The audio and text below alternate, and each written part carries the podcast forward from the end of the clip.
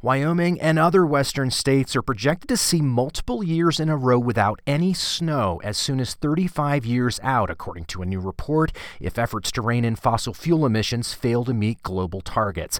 Almost 75% of water use in western states comes from snowpack, and Matt Rice with the group American Rivers says the report should be a red flag for water managers and policymakers to make plans now for a future with a lot less water how do we build resilience in this new, more arid future for the West? It's important to make sure that we have the ability to keep water in rivers, to dedicate water to the environment for fish, for wildlife. Rising temperatures have already cut snowpack by 20% below 1950s levels, and researchers project that by century's end, the vast majority of years, up to 94%, will see little or zero snowfall. Loss of snow will not just close ski resorts, scientists have already linked vanishing snowfall to more frequent and catastrophic wildfires. The first sector likely to see water restrictions will be agriculture.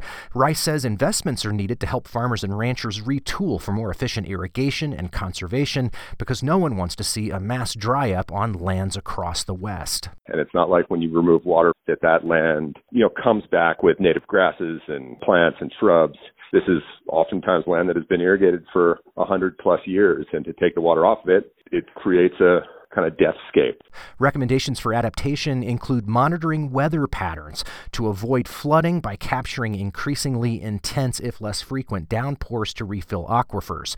While conflicts over water rights have a long history in western states, Rice notes the issue traditionally has cut across political boundaries. As scarcity increases, my fear is is that it will digress into a partisan issue or rural versus urban when it comes to water. These challenges are so significant that we can't afford not to all be in this together. This is Eric Galatas reporting for the Wyoming News Service. Find our eight trust indicators to support transparency and accuracy at publicnewsservice.org.